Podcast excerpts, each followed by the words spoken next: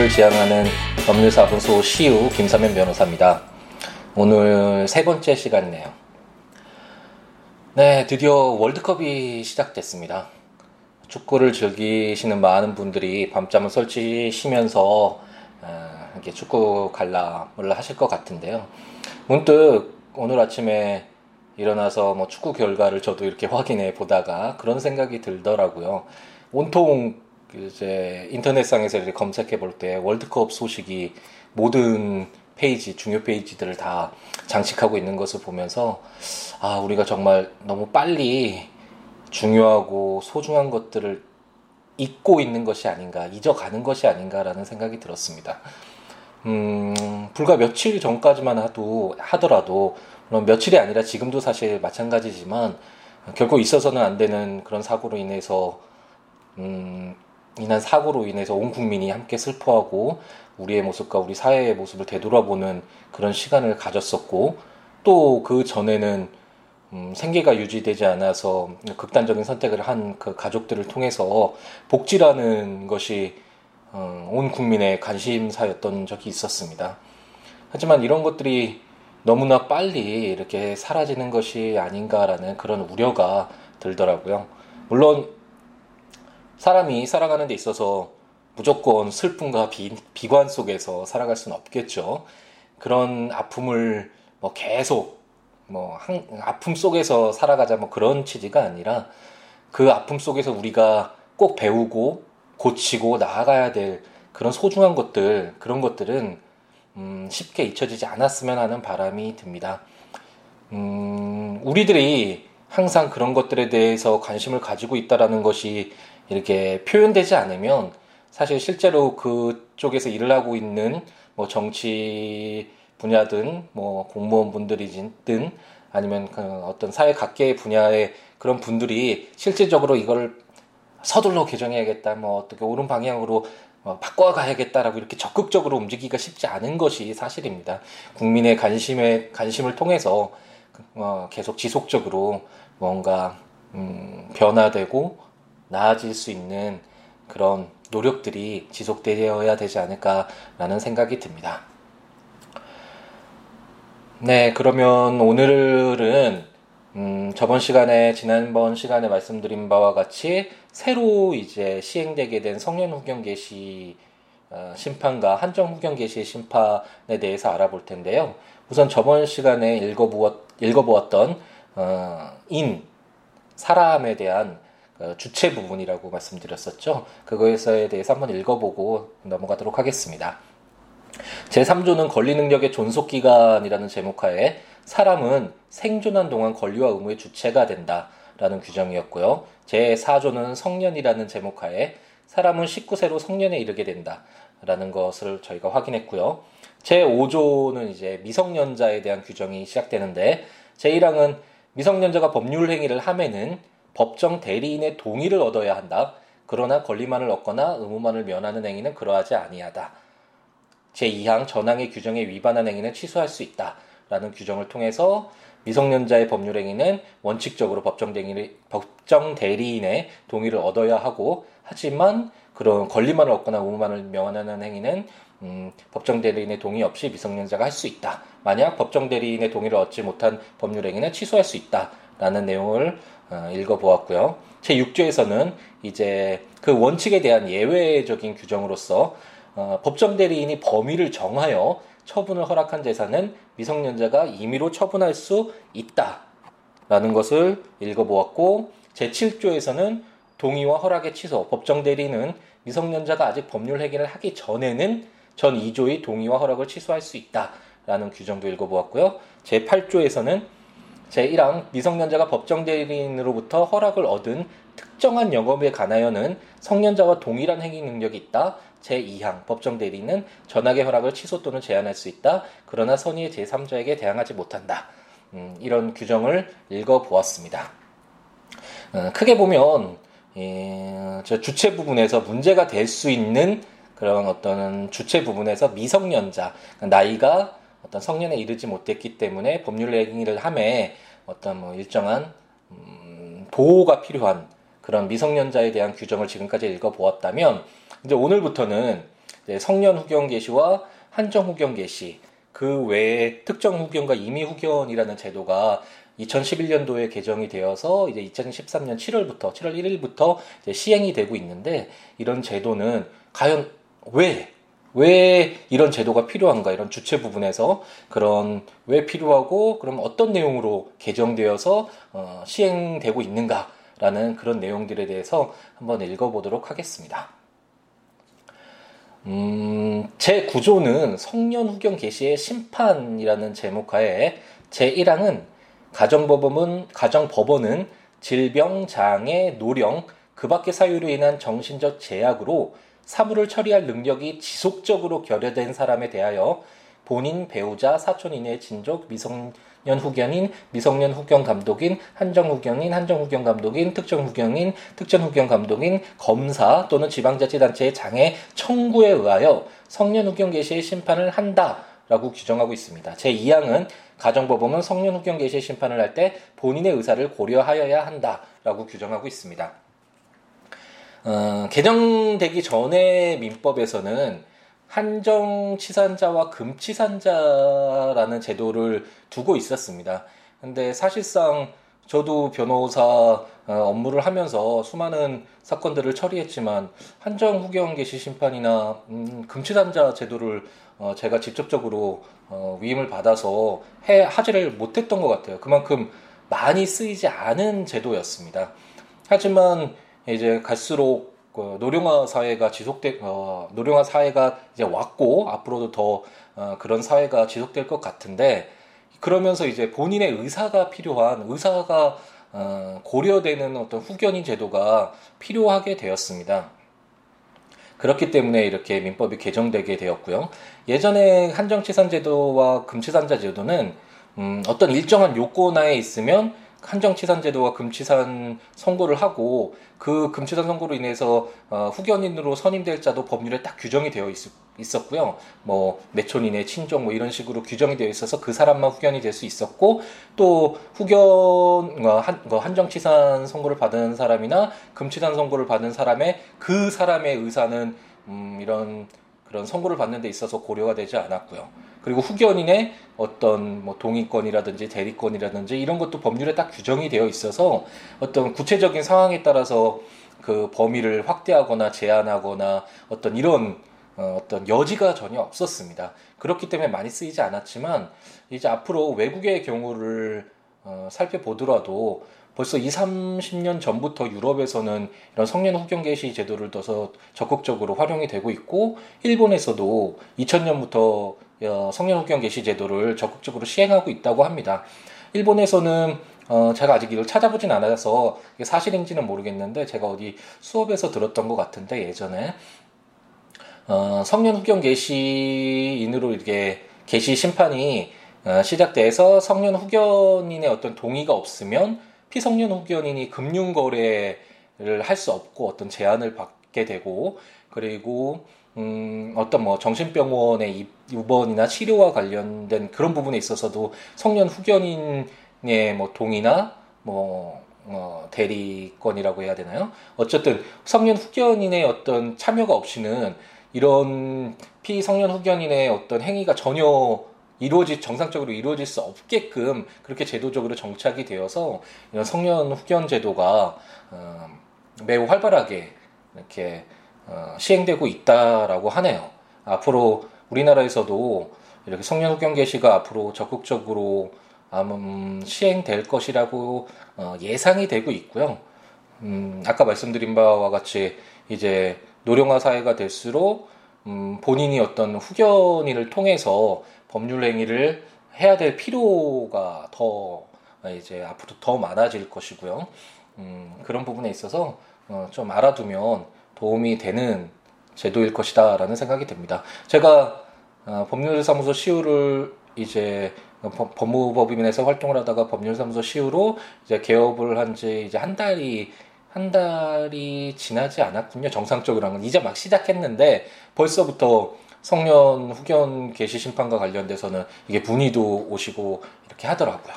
앞으로 적극적으로 어, 활용될 제도일 것 같기 때문에 예, 알아두시면 음, 도움이 될 것이라고 생각이 듭니다. 제 구조를 한번 읽어보았는데 이 제 구조는 어, 그 중점적으로 읽어 뭐 기억하셔야 될 게 뭐 질병이나 장애 등으로 인해서 사물을 처리할 능력이 지속적으로 결여된 사람에 대해서 내려지는 심판입니다. 어, 그래서 법률 행위를 이제 지속적으로 계속적으로 할 수 없는 사람에게 내려지는 어, 심판이라고 생각하시면 되고요.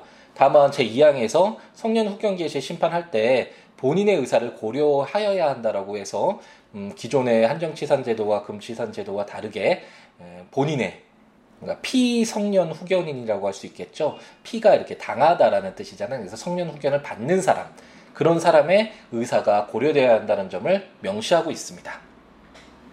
제 10조를 한번 읽어보겠습니다. 제 10조에서는 피성년 후견인의 행위와 취소라는 제목하에 제1항 피성년 후견인의 법률 행위는 취소할 수 있다. 제2항 제1항에도 불구하고 가정법원은 취소할 수 없는 피성년 후견인의 법률 행위의 범위를 정할 수 있다. 제3항 가정법원은 본인, 배우자, 사촌인의 친족, 성년 후견인, 성년 후견 감독인, 검사 또는 지방단체 단체의 장애 청구에 의하여 제2항의 범위를 변경할 수 있다. 사항 제1항에도 불구하고 일용품의 구입 등 일상생활에 필요하고 그 대가가 과도하지 아니한 법률행위는 성년 후견인이 취소할 수 없다라고 규정되어 있습니다. 음, 제가 지난번 어, 강의라고 해야 되나요? 이 말씀드렸던 어, 적이 있었던 것 같은데 법률을 읽을 때는 어떤 주체 부분과 어떤 요건 부분, 그 요건이 충족됐을 때 어떤 효과가 일어나는지 발생하는지에 대한 효과 부분 이렇게 크게 나눠서 보면 음, 좀 도움이 되실 것 같다라고 말씀드린 적이 있었던 것 같은데 제 구조에서 뭐 어떤 요건 하에 성년 후견 개시 심판이 내려지는지에 대한 규정이 담고 있다면 제 10조는 어떤 이런 요건 하에서 성년 후견 개시 심판이 내려지면 그로 인한 어떤 법률 효과가 발생하는지 에 대한 규정이라고 생각하시면 될 것 같네요. 원칙적으로 피성년 후견일의 법률 행위는 취소할 수 있다라고 규정을 하고 있습니다. 하지만 음, 취소할 수 없는 피성년 후견일의 법률 행위를 정할 수도 있고 그리고 본인이나 배우자 등의 청구에 의해서 어, 취소할 수 없는 피성년 후견일의 법률행위의 범위를 변경도 할 수 있다라고 해서 어, 제가 조금 전에 말씀드린 바와 같이 본인의 의사뿐만 아니라 음, 후견인의 그리고 피성년 후견인의 어떤 법률행위의 범위 이런 여지, 재량의 여지를 많이 두어서 각각의 구체적인 사정에 따라서 어떤 그 범위를 제한하거나 확대할 수 있는 이런 어, 여지를 남겨두는 규정을 두고 있습니다. 또한 제4항에서는 어, 일상생활에 필요한 그리고 그 대가가 과도하지 아니한 법률행위, 그러니까 뭐 돈의 액수가 그렇게 크지 않은 뭐 그런 법률행위의 경우에도 모두 다 취소할 수 있다라고 하면 거래 안전이라는 또 다른 중요한 부분이 침해될 수 있다라고 제가 말씀드린 적이 있었는데 그런 부분에 있어서는 성년 후견인이 취소할 수 없다라고 해서 거래 안전을 보호하는 규정도 예, 제 10조 제4항에서 규정하고 있습니다. 제11조에서는 성년 후견, 성년 후견 종료의 심판이라고 해서 성년 후견 개시의 원인이 소멸된 경우에는 가정법원은 본인 배우자 사촌인의 친족 성년 후견인 성년 후견 감독인 검사 또는 지방단체의 장애 청구에 의하여 성년 후견 종료의 심판을 한다라고 해서 성년 후견 개시 심판의 원인이 소멸된 경우 뭐 질병이나 음, 장애로 인해서 사물을 계속적으로 처리할 수 없는 자다라고 판단이 들어서 가정법원이 어, 성년 후견 개시 심판을 했지만 그런 어떤 질병, 뭐 장애가 회복이 되어서 이제 뭐 사물을 처리할 수 있는 능력이 어, 생긴 경우에는 그런 경우에도 뭐 본인이나 배우자 등의 일정한 자의 청구에 의해서 성년 후견 종료의 심판을 해야 한다라는 그런 규정을 제11조에서 두고 있습니다. 제12조는 이제 한정 후견 개시의 심판을 보, 보게 되겠는데요. 음, 제가 처음 시작할 때 말씀드린 바와 같이 예전에는 한정치산 제도와 금치산자 제도 이렇게 두 가지가 조금 뭐랄까요 한정된 범위에서 매우 제한적으로 이렇게 음, 시행될 수 있도록 규정되어 있었는데 이젠 성년 후견제도, 한정 후견제도, 그리고 특정 후견제도, 임의 후견제도를 두어서 정말 선택의 폭이 굉장히 넓어졌습니다. 어, 그래서 각각의 어, 상황에 따라서 어, 이런 후견인 제도를 좀 적극적으로 활용할 수 있게 되었는데요. 어, 지금까지 이제 성년 후견을 보았잖아요. 이 성년 후견과 다르, 어, 약간, 어, 다르, 다른 제도로서 한정 후견 제도가 있는데, 이 한정 후견은 어떻게 다른가 한번 보면, 제 12조 제 1항을 읽어보면, 가정법원은 질병, 장애, 노령, 그 밖의 사유로, 사유로 인한 정신적 제약으로 사물을 처리할 능력이 부족한 사람에 대하여 본인 배우자 사촌인의 진족 미성년자 후견인 미성년 후견 감독인 성년 후견인 성년 후견 감독인 특정 후견인 특정 후견 감독인 검사 또는 지방자태 장애 청구에 하여 한정 후견 개시에 심판을 한다. 제2항은 한정 후견 개시의 경우에 제9조 2항을 준용한다. 이렇게 규정되어 있습니다. 여기에서 알 수 있듯이 어, 성년 후견 개시와 한정 후견 개시의 심판이 어, 다른 가장 큰 차이점은 한 성년 후견 개시의 경우에는 어떤 뭐 질병 등의 정신적 제약으로 사물을 처리할 능력이 지속적으로 지속적으로 결여되어 있는 사람에 대해서 내려지는 심판임에 어, 비해서 어, 한정구경 개시의 경우에는 개시의 심판의 경우에는 어, 질병, 뭐 장애 등으로 사물을 처리할 능력이 부족한 사람. 어, 그래서 어느 정도 법률 행위를 할 수 있는 그런 행위 능력이 있지만 그것이 부족해서 후견인의 도움을 받아야 되는 그런 사람들에게 내려지는 어, 선택될 수 있는 그런 제도로서 한정후견 제도가 이렇게 시행되고 있습니다. 여기에서 제2항에서 한정후견 개시의 경우에 제9조 2항을 준용한다라고 규정되어 있는데요. 이렇게 앞으로 법률을 읽어, 읽다 보면 준용한다라는 규정들을 많이 접하실 수 있을 것입니다. 에, 예, 준용이란 어, 어떤 사항을 규율하기 위하여 만들어진 법규를 그것과, 그것과 유사하나 성질이 다른 사항에 대하여 필요한 약간의 수정을 가하여 적용하는 것을 말합니다. 어, 이렇게 제가 블로그에 적어놨기 때문에 읽었지만 이것도 정말 어, 이해하기 쉽지 않은 그런 설명이네요. 예, 준용이라는 건 어, 쉽게 한번 풀어보면 제 구조에서 가정법원은 성년후견 개시 심판을 할때 본인의 의사를 고려해야 한다라고 이렇게 규정하고 있잖아요. 그렇다면 사실상 제 12조에서도 성년후견 개시 심판과 한정후견 개시 심판은 다르기 때문에 제 2항에서도 가정법원은 한정후견 개시의 심판을 할 때 본인의 의사를 고려해야 한다. 이렇게 규정하는 것이 어, 원칙적으로 맞겠죠. 하지만 정말 유사한 내용의 이런 법률 규정들을 일일이 다 어, 적다 보면 법률이 굉장히 산만해지고 효율성이 떨어질 것입니다. 그렇기 때문에 어, 성질이 약간 다르지만 유사한 사항에서 약간의 수정을 가해서 적용하면 어, 똑같이 쓰일 수 있는 것들은 이렇게 준용한다 라는 이 어떤 전문적인 용어를 통해서 쉽게 깔끔하게 이렇게 정리를 할 수 있겠죠. 그렇기 때문에 음, 성년후견 개시의 심판과 어, 한정후견 개시의 심판은 서로 다른 것이긴 하지만 이런 어떤 어, 후견인 심판 과정에서 본인의 의사를 고려해야 한다 라는 점에서는 동일하기 때문에 각각의 심판 절차에 따라서 필요한 수정을 가해서 어, 적용할 수 있게 되겠죠. 이럴 때 준용한다라는 그런 음, 말을 쓴다라는 것을 네, 참고로 알아두시고요. 그러면 음, 예측해 볼 수 있는 것이 제가 조금 전에 말씀드렸듯이 요건 부분에서 성년 후견 개시의 심판 요건 부분이 있은 후에 그 어떤 효과 그렇다면 만약 피성년 후견 개시 심판이 성년 후견 개시 심판이 내려진 경우에 그럼 피성년 후견인의 뭐 법률행위는 어떤 효력이 있는가, 어떤 효과가 있는가 이런 부분에 대해서 읽어보았기 때문에 아 그렇다면 한정 후견 개시 심판의 경우에는 그렇구나 사물 처리할 능력이 부족한 사람에 대해서 내려지는 것이구나 이런 것을 알았다면 이제는 어 그렇다면 어 피한정 후견인 한정 후견 심판을 받은 그 사람의 행위는 뭐 어떻게 될까? 뭐 또 취소할 수 있는 걸까? 뭐 이런 또 어, 호기심이 생겨나겠죠. 이렇게 야, 앞으로 나야 합니다. 이렇게 항상 궁금하고 호기심이 가득해야지만 좀 더더 더, 어, 배우는 데 있어서 능동적이고 적극적일 수 있기 때문에 이런 한번 생각을 하면서 읽으면 좀 더 재밌게 접근할 수 있을 것 같네요. 음, 그렇다면 피한정 후견인의 행위는 어떻게 될까? 어떤 효과가 있는지를 제13조를 통해서 확인해 보도록 하겠습니다. 제1항은 가정법원은 피한정 후견인이 한정 후견인의 동의를 받아야 하는 행위의 범위를 정할 수 있다. 제2항 가정법원은 본인 배우자 사촌인의 친족 한정 후견의 한정 후견 감독인 검사 또는 지방자치단체의 장애 청구에 의하여 제1항에 따른 한정 후견의 동의를 받아야만 할 수 있는 행위의 범위를 변경할 수 있다. 제3항 한정 후견인의 동의를 필요로 하는 행위에 대하여 한정후견인이 피한정후견인의 이익이 침해될 염려가 있음에도 불구하고 아 그냥 있음에도입니다. 있음에도 그 동의를 하지 아니하는 때에는 가정법원은 피한정후견인의 청구에 의하여 한정후견인의 동의를 가름하는 허가를 할 수 있다.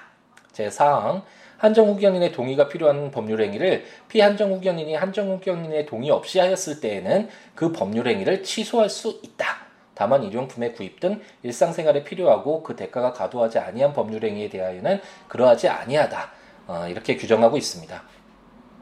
그럼 음, 어떤 내용을 알기 위해서 뭐 이런 법률뿐만 아니라 공부를 할 때도 이렇게 비교를 해보는 게 이해도 쉽고 딱 어, 자기에게 어, 아 그렇구나라는 그런 깨달음을 주는 경우가 많이 있잖아요. 어, 이런 경우에는 그렇다면 한정 후견과 그럼 성년 후견 이것이 어떻게 다른가를 비교를 통해서 좀 더 이해하기가 쉬울 텐데요. 아까 제 민법 제10조에서 피성년 후견인의 경우에는 성년 후견 어, 심판을 받은 자의 행위는 취소할 수 있다라고 이렇게 규정을 하고 있음, 있는 것에 반해서 어, 제13조에서 피한정 후견인, 한정 후견 심판을 받은 자의 행위는 원칙적으로 한정 후견인의 후견인의 동의를 받아야 하고 하지만 동의가 필요한 법률 행위를 어, 하는 데 있어서 피한정 후견인이 동의 없이 하였을 때는 그 법률을 취소할 수 있다라고 규정한 것을 알 수 있습니다. 따라서 성년 후견 심판을 받은 사람의 행위는 뭐 동의를 얻든 얻지 않든 취소할 수 있는데 반해서 원칙적으로 어, 한정 후견의 경우에는 한정 후견 심판을 받은 자의 행위는 음, 어, 환정 후견인의 동의를 우선 받아야 하고 그 동의를 받아야 함에도 받지 않고 하는 행위에 한해서 취소할 수 있다. 이렇게 차이가 난다라고 이해를 하시면 될 것 같습니다. 그래서 어, 생각해 볼 수 있는 것이 아 그렇다면 한정 후견 심판 제도를 심판을 함에 있어서는 어, 한정 후견인의 동의를 받아야 하는 하는 행위의 범위를 정하는 것이 정말 중요하겠구나라는 것을 생각해 볼 수 있겠고요. 제 2항에서 그렇기 때문에 음, 어떤 본인이나 배우자 등의 청구에 의해서 한정 후견인의 동의를 받아야만 할 수 있는 행위의 범위를 변경할 수 있다라고 규정하고 있고 만약 한정 후견인이 동의를 해 주어야 되는데도 불구하고 그 동의를 뭐 악이든 어떤 이유에서든 동의를 하지 아니하였을 때는 가정법원이 피한정 후견인의 청구에 의해서 뭐 한정 후견의 동의에 가름하는 허가를 해줄 수도 있다 라고 규정하고 있어서 어떤 어, 한정 후견 심판으로 인해서 피한정 후견인이 받게 될 그런 침해를 예방하는 그런 규정들을 이렇게 두고 있다라고 생각하시면 될 것 같습니다. 네, 그리고 제 14조를 한번 읽어보면 한정 후견 개시의 원인이 소멸한 경우에는 소멸된 경우에는 가정법원은 본인 배우자 사촌 이내의 친족 한정 후견 한정 후견인 한정 후견 감독인 검사 또는 지방자치단체의 장애 청구에 하여 한정 후견 종료의 심판을 한다라고 규정하고 있어 있는데 이것은 음, 아까 제 민법 제 11조에서 성년 후견 종료의 심판 어, 그것과 같이 어떤 어, 후견 개시의 원인이 소멸된 경우에는 또 어떤 일정한 자의 네, 지금까지 어, 성년, 음, 성년 아, 후견 개시 심판, 심판을 해야지 그리고 어떤 그 효력 어, 그리고 종료의 심판 아, 그리고 한정 후견 개시 네, 받았던 그 효력이 한정 후견의 어, 행위와 당이라고 규정하고 종료의 심판 확인할 수가 있습니다. 관한 규정들을 읽어보았습니다. 예, 이제 작년 7월에 이제 시행되었기 때문에 음, 이제 앞으로 정말 많이 이용될 그런 제도일 것으로 생각이 들고 그리고 한편 어, 이런 규정들을 읽는데 좀더 어, 입체적으로 좀 더 자세히 알기 위해서는 사실상 맨 뒤쪽에 이제 900조 이하에 있는 후견인에 대한 그런 규정들을 함께 읽으면 이해가 쉽습니다.